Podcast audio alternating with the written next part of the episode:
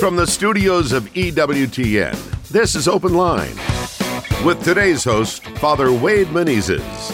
In North America, call toll-free 1-833-288-EWTN. That's 1-833-288-3986. Outside North America, call 1-205-271-2985 or send an email to openline@ewtn.com. Hey everybody, welcome again to another edition of Open Line Tuesday here on EWTN. Jack Williams away today. I'm Tom Price, delighted to be with our Tuesday host from the Fathers of Mercy, Father Wade Menezes. How are you, Padre? I'm doing great, Tom, and it's good to have you with us today. Again, pitch hitting there for Jack. Glad to be doing it. Let me give you the phone numbers right now, since they do tend to fill up rather early on Tuesdays. Here it is, 833-288-EWTN. If you have a question for Father Wade Menezes, 833-288-3986. If you're listening to us outside of North America, please dial 1-205-271-2985. You can always send us an email. The address for that, openline@ewtn.com. Openline@ewtn.com. Be sure you put Tuesday or Father Wade in the subject line. So a big topic to lead us off today, Father.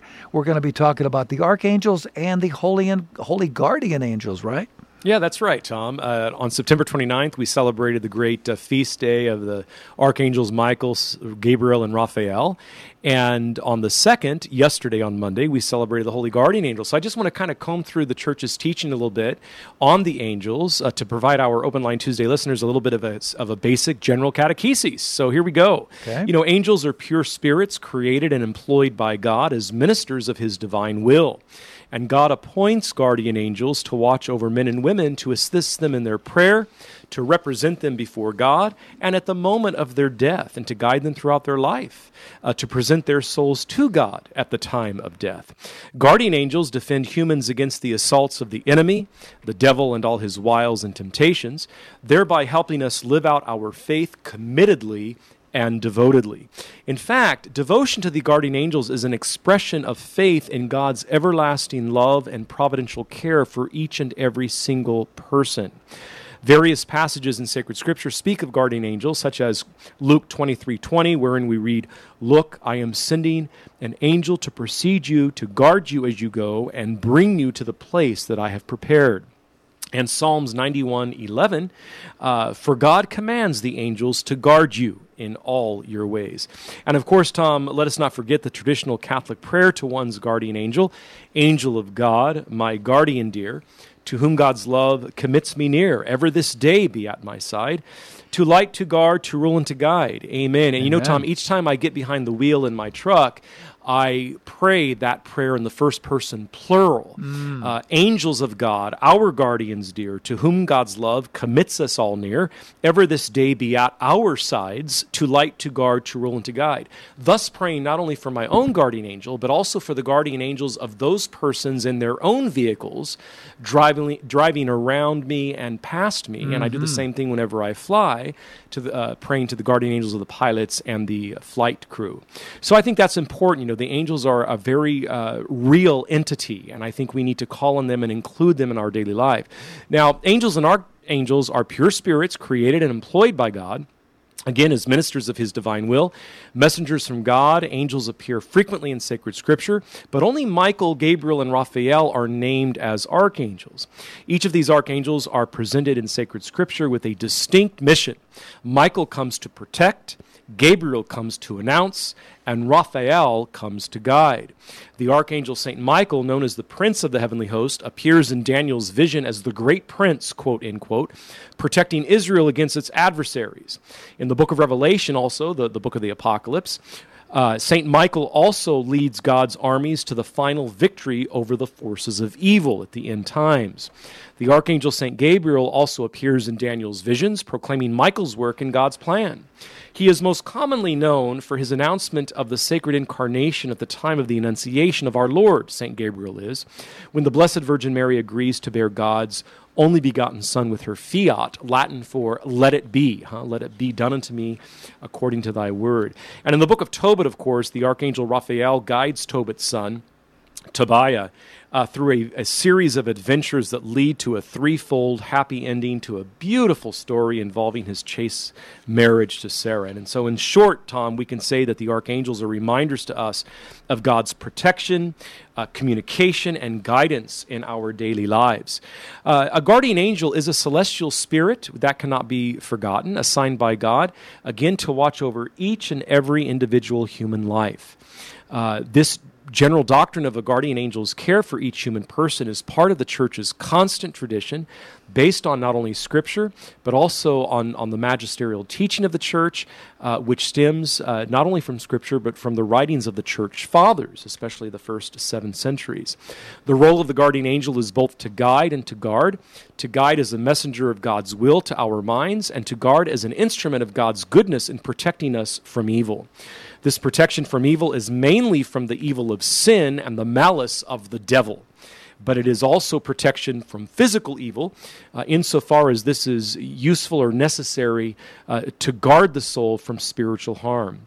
And get this, Tom, a feast honoring the guardian angels has been celebrated in October throughout the Universal Church since the 17th century. It now occurs on October 2nd of each and every year, even though, of course, the doctrine has always been held. And one of the most consoling truths of our one holy Catholic and apostolic faith is that God's providence does not only govern the cosmos from afar, but that he also shows an intimate concern for the welfare of each individual person. And a touching sign of this truth is that God gives each of us an angel, a guardian angel, to serve as a protector and as a guide throughout our entire life. Our guardian angel's mission is to conduct us safely through the perils of our earthly life and to the joys of eternal life, so that we can be assured of their powerful help in all things when we seek to win the joys of heaven. St. Francis de Sales tells us concerning the holy guardian angels, and I love this, quote, "Specially love and revere the guardian angel of the diocese in which you live, those of the friends who surround you, and your own guardian angel. Commune with them frequently, join in their songs of praise, and seek their protection and help in all that you do, spiritual or temporal." So it's also in our temporal life that we can call on the angels singularly, that's assigned to us, or communally in the first person plural, praying for our diocesan guardian angel who oversees the protection of the diocese. It's also in the tradition of the Church that entire cities and nations have their own guardian angel. Remember the apparitions of Our Lady at Fatima, Portugal, when the angel of Portugal appeared to the 3 shepherd children. So this is just a beautiful doctrine, Tom, and our Heavenly Father shows his love for us as we make our way here below on earth toward heaven. And in addition to all that we receive through the ministry of Holy Mother Church, we also enjoy the help of the saints, those holy men and women who have preceded us in heaven. And still more, God gives each person one of his own individual and personal guardian angels to be a spiritual companion and guide. This guardian angel, who has charge over each person, is charged precisely to keep the person safe from harm and give us help and encouragement in pleasing God and gaining an eternal reward in heaven.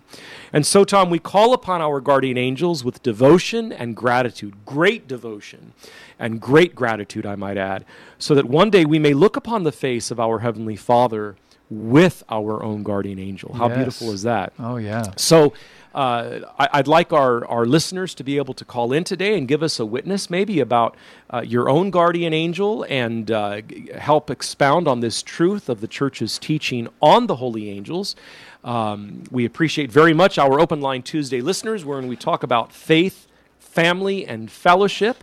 And we ask our guardian angels to watch over our family members, along with our family members' own guardian angels. And so this is a beautiful truth and a beautiful doctrine of our one holy Catholic and apostolic faith. It is so reassuring, isn't it, Father, to have to know that guardian angel is nearby and looking out. Exactly. And again, the Church is teaching that not only your diocese in which you live, but also nations and cities have their own protecting angel. And remember, the angels are pure rational spirits, so they're intellective, This is why we can commune communicate, pray to, receive enlightenment from our own guardian angels. And I think this is very, very important. Like we saw St. Raphael the Archangel guiding Tobiah, yes, and Sarah as well. So this is a very important truth that the angels are intellective spirits, pure rational spirits that can guide us in our ways here on earth. Well, Father, you've certainly teed this up, and we've got a lot to talk about this hour. If you want to share something about perhaps your own guardian angel, we could do that. If you've got a question or two about the archangels. In any event, the phone number is 833-288-EWTN. That's 833-288-3986. We have two lines open right now. Standing by is Gary in York, Pennsylvania, Tony in Kerrville, Texas, Jacob in Missouri. Lots more on Open Line Tuesday with Father Wade Menezes.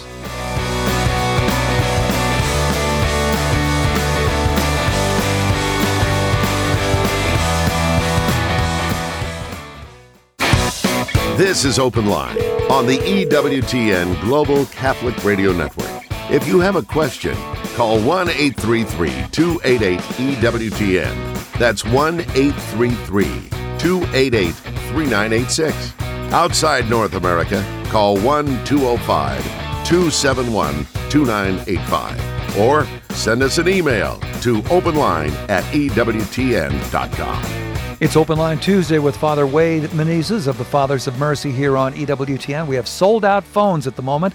When a line does become available, you're invited to give us a ring here at 833-288-3986.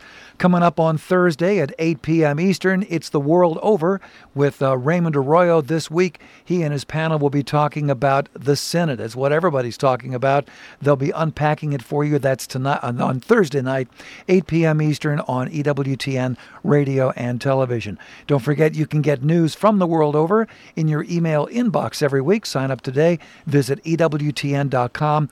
Click on the word subscribe. If you're ready now, let's go to the phones at 833-288-EWTN. We begin with Gary, a first-time caller in York, Pennsylvania, watching us today on YouTube. Hey, Gary, what's on your mind today, sir? Yeah, hello. Thanks for taking my call. Sure. I was just wondering if it's ever too late to have Gregorian masses said for deceased relatives. I agree. My mom passed away in 2016, my dad in 2010, and I have a relative who committed suicide in 1991, and I would like to have Gregorian masses said for them. Okay. What a great question, Gary, and I want to commend you as a Catholic, a practicing Catholic, and wanting to offer those suffrages for your deceased loved ones. It is my understanding that the only requirement of the Gregorian masses is that they be said in successive days, each one following the other for the 30 days, unbroken.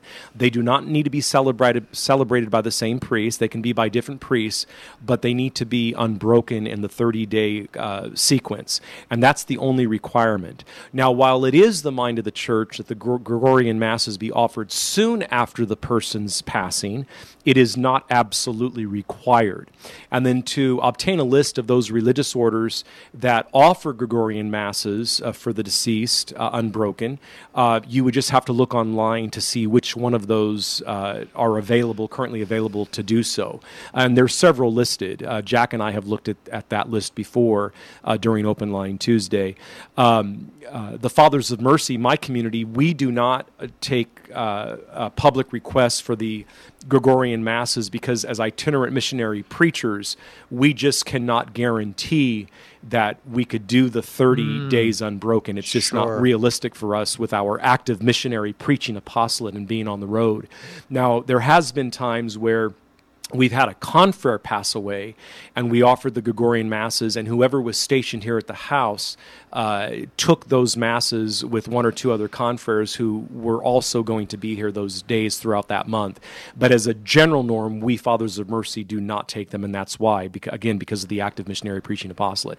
Great question, Gary. Thank you so much. Thank you, Gary. That opens up a line for you right now at 833-288-EWTN. One line open, 833-288-3986. Open Line Tuesday with Father Wade Menezes here on EWTN Radio. Let's go now to Tony in Kerrville, Texas, listening on the great Guadalupe Radio. Hey, Tony, what's on your mind today? Hi. First, I want to say thank you, Father Wade. Thank you for having me on the show. I've been reading your excellent book, Catholic Essentials, A Guide to Understanding Key Church Teachings. That's a really wonderful book. I'm glad you wrote it, and it's really helping me to fill in some gaps about my Catholic education.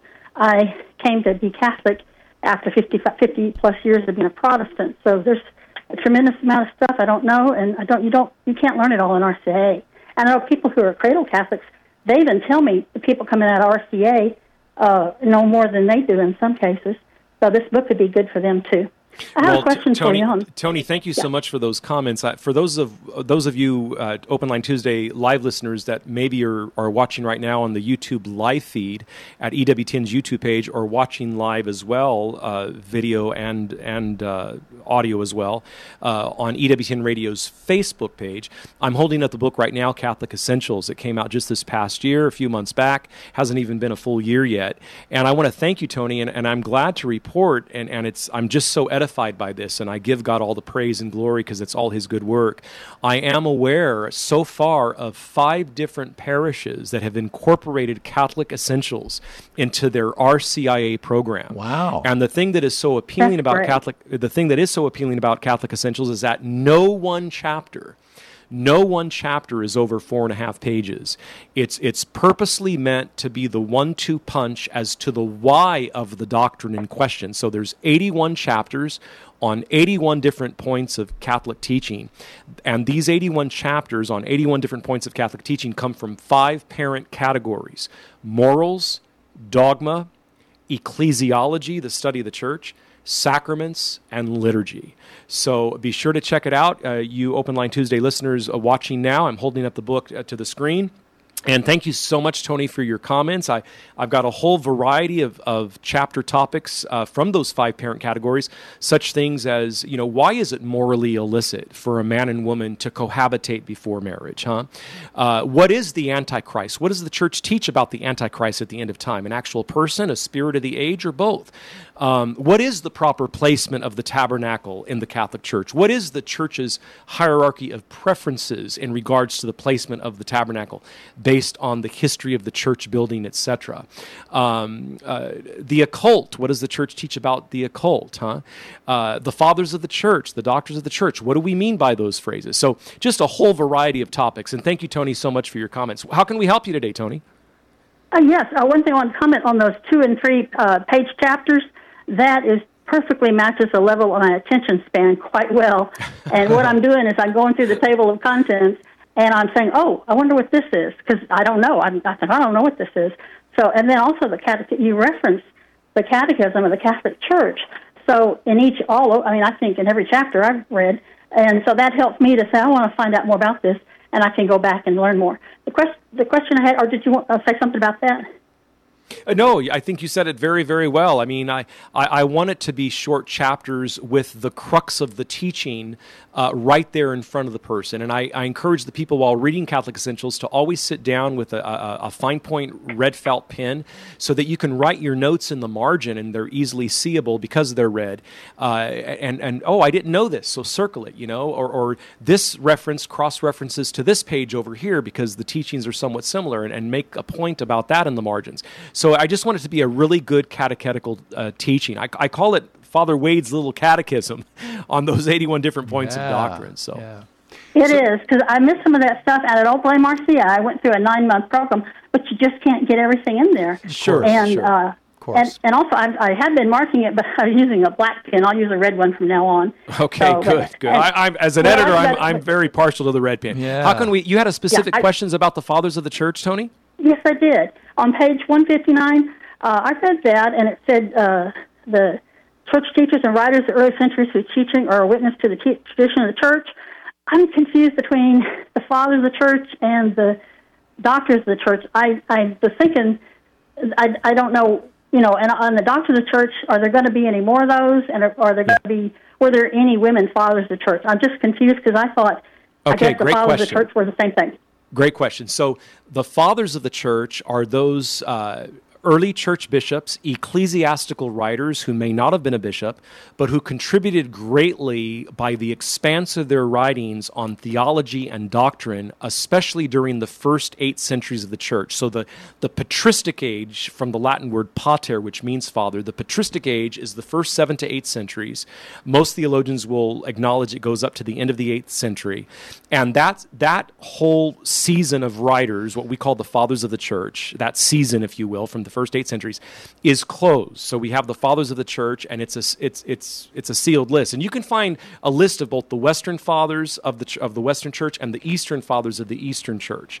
It's very easy to find online, for example. Okay, now the Doctors of the Church is an area that can still continue to grow. In fact, it has more recent century canonized saints. Now, a doctor is going to be a saint who, again, has an expanse of writings on particular topics within church teaching and doctrine. So far, we have 36 of them. 4 of them are women, because you asked about women. Hildegard of Bingen, she was a great theologian and a great lover of liturgical music. St. Catherine of Siena, who brought the papacy back from Avignon, France, during a time of an anti-pope, back to Rome. She just a great saint in the life of the church. St. Therese of Avila, the great Carmelite mystic, and St. Therese of Lisieux, the doctor of the church's missionary activity on earth. So she's also known as the doctor of the science of wisdom, with her little way. So St. Hildegard of Bingen, St. Catherine of Siena, St. Teresa of Avila, and St. Therese of Lisieux. So those are 4 women who are part of the list of 36 doctors of the church. Now, as far as the fathers of the church go, there are no women. Most of them are bishops, and that was the reason why there's no early female writers, given that time of the first 8 centuries. But the category of the doctors of the church can continue to still grow. In fact, Therese was named not too long ago. Then you have a subsequent list, for example, that a pope might name. So, for example, Pope St. John Paul II in 1997, he named St. Edith Stein, whose name in religion is St. Teresa Benedicta of the Cross. He named St. Edith Stein, St. Bridget of Sweden, who's one of the saints of Catholic homeschooling mothers, by the way, yeah, and Catherine of Siena, who I've already named as one of the 4 doctors of the church. He named Edith Stein, Bridget of Sweden, Catherine of Siena, the 3 co-patronesses of Europe. So you can have sub-lists like that are very specific to a particular category. In this case, 3 co-patronesses, meaning the feminine, the females, of Europe, because of their volume of writings and what they contributed to European culture during their times.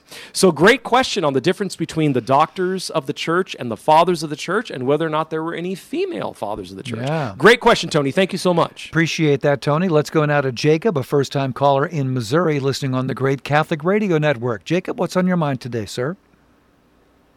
Hi. I was just wondering, so I'm not Catholic, but for whatever reason, I was compelled today for the first time. I went and I prayed at my local cathedral, and I just, as soon as I got in the car, your guys' radio station was on, and I was just calling because one of the big things I've always struggled with that I never understood about the Catholic faith was just the connection between Mary and the saints and why they're such the Catholic thing, and it's not really present anywhere else. And I guess any other advice you guys might have for me. Okay, great question. Well, it is existent in other faiths, including some of the Protestant faiths, like the Anglicans they believe in the doctrine of the communion of saints, a little different than we do, but they would believe in veneration of the saints, and that's the answer to your question right there. Veneration versus adoration. And the church has 3 Latinized Greek terms that help very specifically, Jacob, to give us the distinction between adoration, strictly speaking, which is reserved alone for the 3 divine persons, Father, Son, and Holy Spirit, the most blessed, all adored Trinity, the Father, Son, and Holy Spirit. And that Latinized Greek term is latria. And we'll come back to this when we come back from our break, but you asked an excellent question. I'm so glad you called today. Sit tight, Jacob. We'll continue with that on the other side. We'll also talk with James in Pensacola, Marianne in Mattawan, Michigan, Cassie in St. Louis, Mary in Gainesville, Virginia, Lila in Aurora, Ohio. Sold out phones here on EWTN's Open Line Tuesday with Father Wade Menezes. Do stay with us. This is Open Line on the EWTN Global Catholic Radio Network.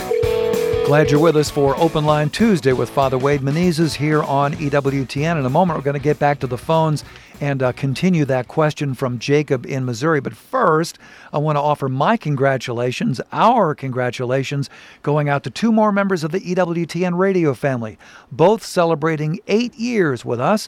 Tri-State Catholic Radio, they are in Jasper, Indiana. Also, the Benedictine Fathers of the Sacred Heart Mission, they've got a great FM station in Shawnee, Oklahoma. Hey, congratulations to both great radio apostolates from your friends here at EWTN. So, Father, we were talking with Jacob, talking all about Marian devotion and prayer to saints. Why is that not idolatry?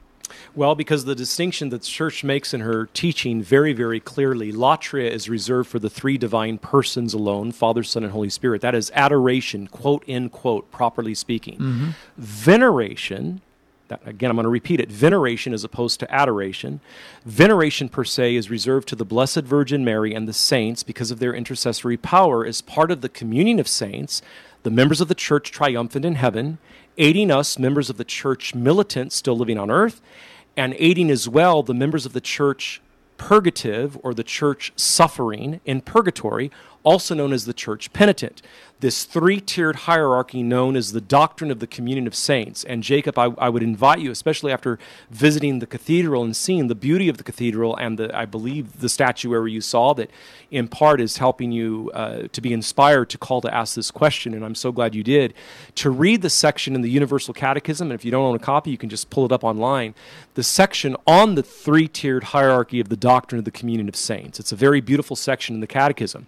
So the Blessed Virgin Mary and the saints receive what's called doulia. That's the Greek Latinized term in that regard. Doulia means veneration, not adoration. Again, adoration, properly speaking, is latria, L-A-T-R-I-A.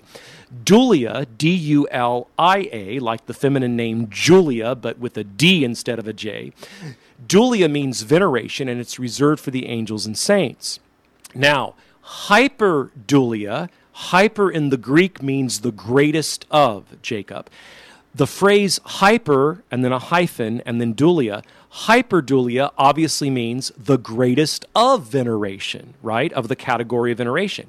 That is reserved to the Blessed Virgin Mary alone as the Mother of God, the Theotokos, the God-bearer, which was solemnly defined by the Council of Ephesus in 451 A.D., okay, she's the Theotokos. She's the God-bearer. She's the Mother of God. Jesus was a divine person, one person, a divine person with two distinct natures, human and divine. And women don't give birth to natures, they give birth to persons. And because he was a divine person, specifically the second person of the Most Holy Trinity, she is the Mother of God, we say. Women give birth to persons who have a nature to them, and Christ had the two natures of human and divine. Coexisting, co-subsisting, each one not convoluting the other in the one divine personage of Jesus Christ, the second person of the Trinity. So I would never look in a crib and tell the mother and father, oh, what a beautiful nature you have. No, I would say, what a beautiful baby you have, because it's a person of a baby. Hmm. Okay, and this was solemnly defined in 451 at the Council of Ephesus. So, we give hyperdoulia, the greatest of veneration, to the Blessed Virgin as Mother of God, doulia to the angels and saints. Angels there. That was my springboard topic today, Jacob. If you came in late, please go back and listen to the opening 11 minutes of the show before our first break at 11 after. I talk about the angels and archangels. So because they're intellective, pure, rational spirits, they can receive doulia. They can receive veneration. Now, Jacob, get this, and this is a great message for us men, okay?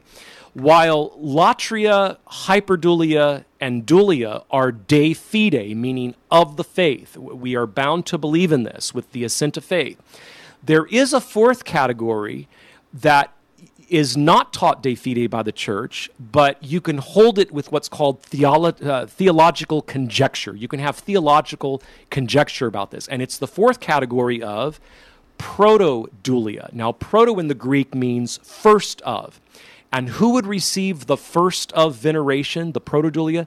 St. Joseph, the foster father of the God-man, Jesus Christ. Mm. And the just man, the all-virtuous man, the all-holy man, fully human, just like you and I, Jacob, gives a great example of what it means to be a man.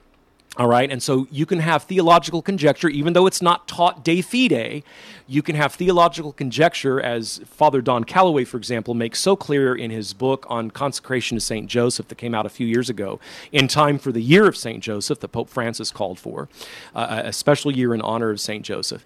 You can have theological conjecture that St. Joseph receives protodulia. So if we start at the top and work our way down and include the protodulia, the diagram, Jacob, would look like this. Latria at the very top, which is adoration, not veneration, but adoration, three divine persons, period. That's it. Father, Son, and Holy Spirit, nobody else.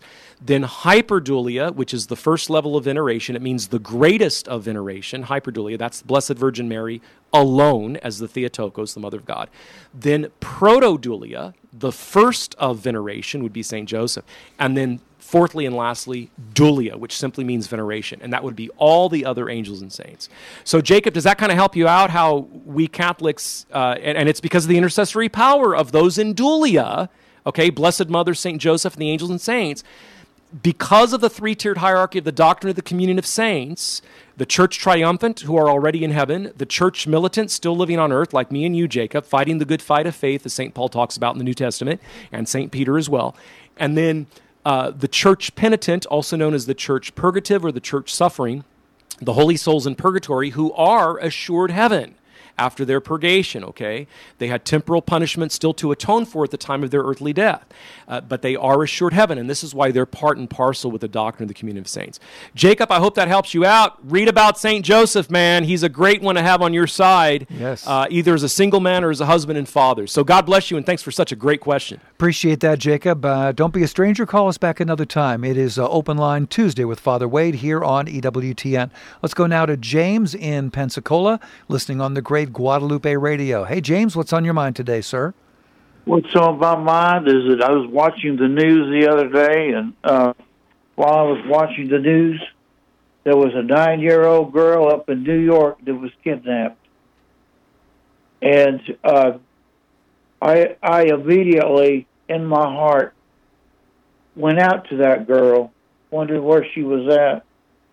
So I just started praying, the angel of God, my guardian dear, to whom God love commits me here, ever this day be at my side, the light, the guard, the rule, and guide. Amen. And I kept praying that for her. Mm.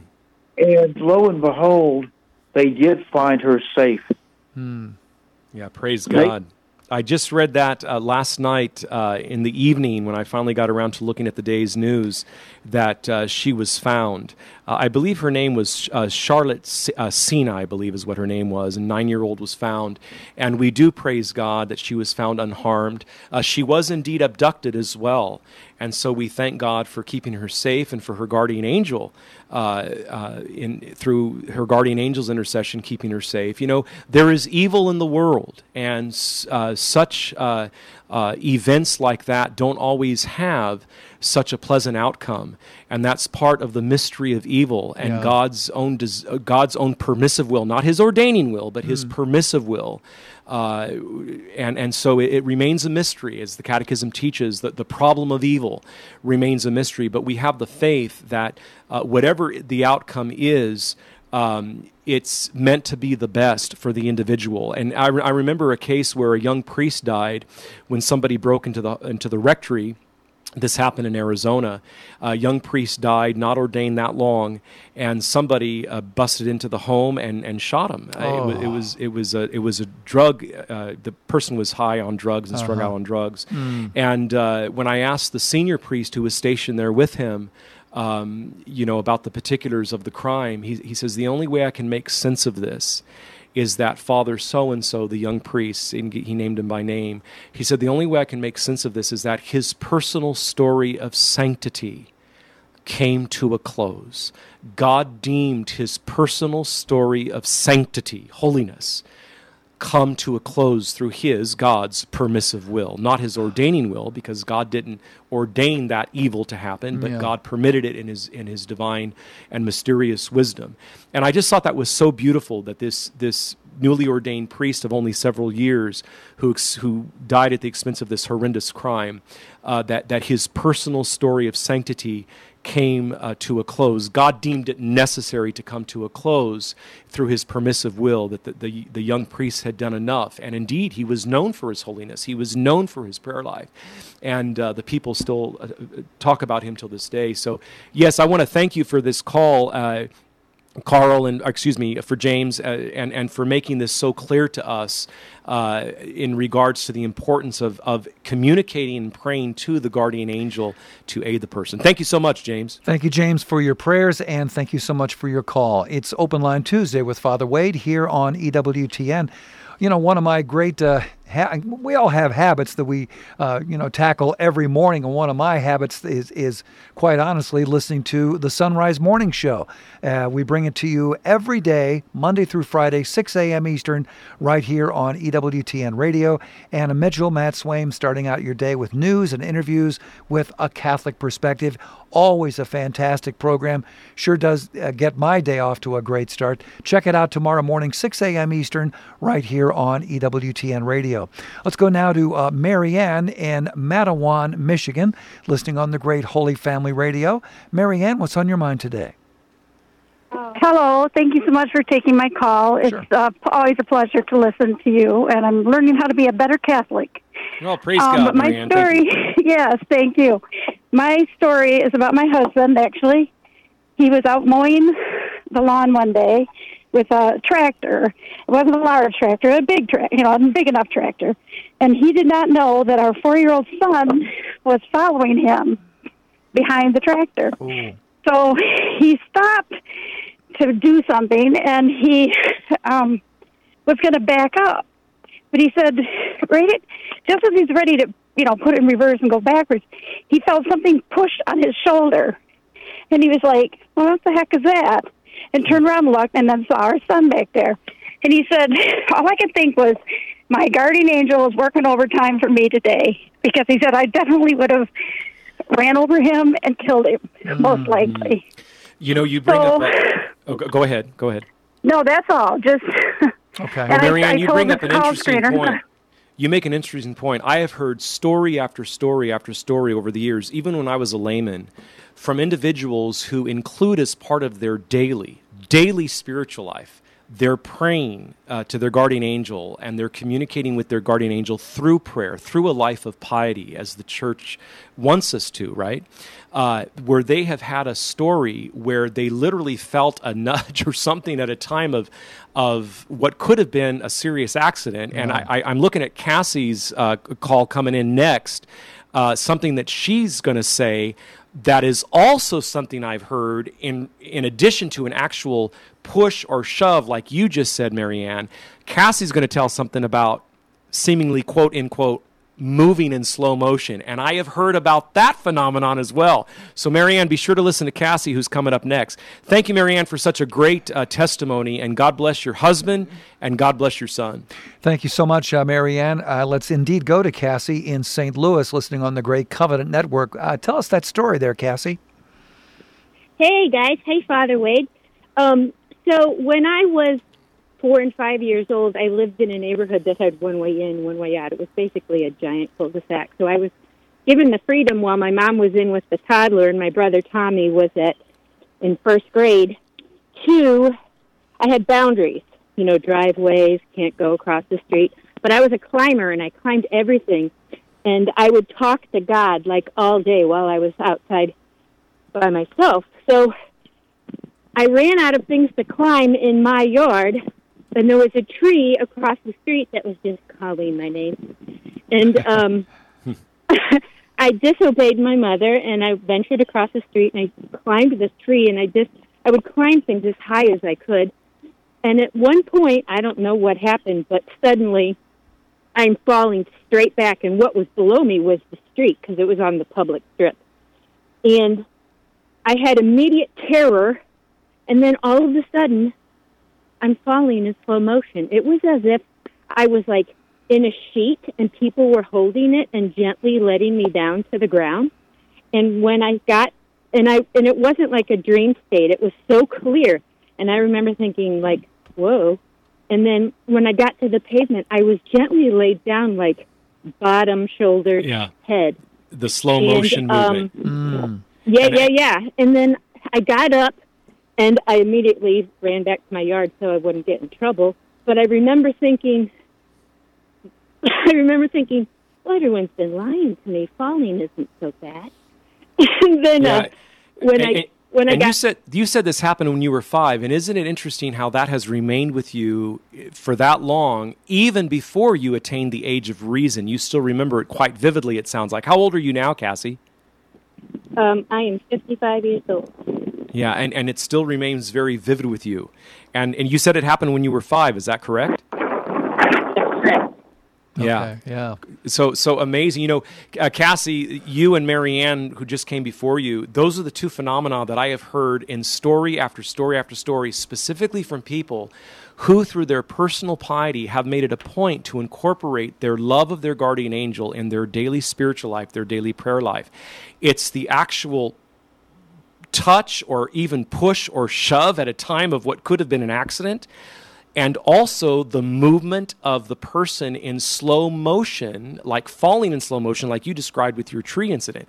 And it's amazing how many times I've heard both of those types of stories. So they keep watch over us. They keep guard over us, just as Scripture says. So thank you, Cassie, so much for a great and fantastic call, what I like to call a witness call. Thank you so much. Really appreciate that. And by the way, Father, you may remember there was a young lady named Rita who was walking the streets of Canton, Ohio. That's right. She got to an intersection, and she stepped out and was about to be hit by a car, but she, all of a sudden, she was on the other side of the street. You know, no car, no walking across, no running, and that became, of course, our own dear Mother Angelica. That's right. That's right. Absolutely. And you know what's interesting about that? That is actually what she claims happened to her, Tom, is one of the 4 characteristics of the risen glorified body that the Church teaches we will have, the trait of what's called agility, that the body obeys the soul with the greatest and ease of speed of movement from one instant to another in another place. We saw this, for example, when our Lord, who demonstrated the 4 characteristics of the risen glorified body, on the Road to Emmaus episode, when right after the breaking of the bread, he vanished from their sight. And also in the upper room, where we're specifically told in Scripture, the doors were locked, and he all of a sudden appears to them in the upper room. Now, I'm not saying Mother Angelica was experiencing that, because obviously she was a young girl, she hadn't died yet, and she surely wasn't in a glorified risen state. I'm not saying that. Yeah. I just find it interesting when that story is recounted, it's almost like she received a prevenient grace to kind of experience that without knowing what it was as a child. You know, it's just really interesting. Fascinating. It is Open Line Tuesday with Father Wade here on EWTN. We're going to try to get to as many calls as we can. For those of you who couldn't get in, may I quickly recommend a wonderful weekend program we have, Corey, called The Spirit World with Debbie Giorgiani and Adam Bly. They talk about angels virtually every week, so that's a Saturday morning program. Check your local listings for that. Here now, Mary in Gainesville, Virginia, listening on Holy Family Communications. Mary, what's on your mind today? Hi. Thank you for taking my call. I just have a comment and then maybe your thoughts on it. Years ago, I was at a lecture at our church, Catholic Church, and it was about guardian angels, and they were saying how when you build your relationship, if you ask their name, they will tell you their name. So I was like, oh, that's really cool, right? So I started praying to my guardian angel, and I was like, well, you have a name, but you haven't told it to me yet, so I'll call. I wasn't being disrespectful. I said, I'll call you Georgia, right? G-A, guardian angel, state of Georgia. So I was like, yeah, okay. So I started talking to him every day. And one day, within a few weeks, they talk about that internal voice. Something said to me, my name is Gabriel. And since then, I've always called him Gabriel. Okay, wow. Well, there you have it. Now I have heard of this practice that come up from different speakers, Catholic and non-Catholic, maybe one of our Protestant brothers and sisters, about the name of the guardian angel. what we do know from the Church and her teaching is this, that according to the Directory on Popular Piety and the Sacred Liturgy, it's number 216, under the heading about devotion to the holy angels, the practice of assigning names to holy angels, guardian or archangel, should be discouraged, except in the cases of Gabriel, Raphael, and Michael, whose names are contained in Holy Scripture. Now, why would the Church teach this? Because to give a name is to imply having authority over the thing, like when Adam named all the animals in creation, when he named all the animals of the land, the creepy crawling things and the fishes under the water, etc. It shows authority because the human person is the only creature made in God's image and likeness in the created corporeal world. And so indeed, man has dominion over creation. That word dominion comes from the Latin dominus, which means Lord. So the human person has lordship, kingship over creation, because it's, the human person is higher than the lower forms of creation, the gases and the airs, the rocks and the minerals, the vegetative plants and the brute animals. So to name our angel is to show that we have a certain authority over them, which is contrary to Church teaching. Now, I'm not saying that through something with piety this couldn't be done in a case like you experienced it, but it is my duty as a priest to share with others and those who might be saying it on the speaking circuit. It is contrary to what the Church teaches in regards to her popular piety in regards to the angels. So again, we shouldn't name our guardian angels because naming another implies authority over the other, and so we would not want that. So again, this is in number 216 of the Church's Directory on Popular Piety. It goes into more detail in regards to why we shouldn't name the holy angels, whether guardian angels or other angels. And you can find that document, by the way, Mary, online. It's great catechesis. It's got beautiful writings about the sacred liturgy. And so it's something that I'm not saying that I'm sure it wasn't done out of malice on your part. You heard another speaker talk about this. But we shouldn't proactively go and do it. Okay. And that's the reason why. They're a superior, intellectual, pure, rational spirit. Thank you, Mary. God bless you. Thanks so much. Let's go to Carrie, a first-time caller, a first-time listener, actually, driving through Oklahoma. And, Carrie, what's on your mind today? Hey, good afternoon. I'm actually on the way to visit my family who lives in Kansas. My mom is battling cancer right now and is in the hospital. My dad is a Catholic, and I was raised Catholic. I'm not practicing right now, but he mentioned to me recently about imploring the saints on her behalf and praying to them on her behalf. And so I caught a snippet of your broadcast, and so I was intrigued and just wanting to know if you had any scripture verses that you could give me in the Catholic Bible and even the Protestant Bible that I might be able to just study up on this idea of guardian angels and praying to the saints a little bit more. Oh, absolutely. In fact, I'll give you a great source that will have scripture passages at the bottom of the page as footnotes. The Universal Catechism of the Catholic Church, in the section on angels, is filled with scriptural quotes. I gave a few at the beginning during my springboard topic. Luke 23:20. I am sending an angel to precede you, to guard you as you go, and bring you to the place that I have prepared.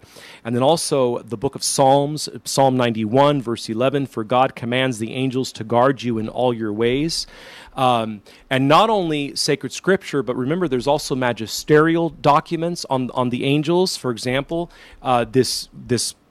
the Directory of Popular Piety and Devotion gives us the Church's angelology and what we believe about the holy angels. But I would direct you to the Universal Catechism of the Catholic Church, which you can find online, the entire document.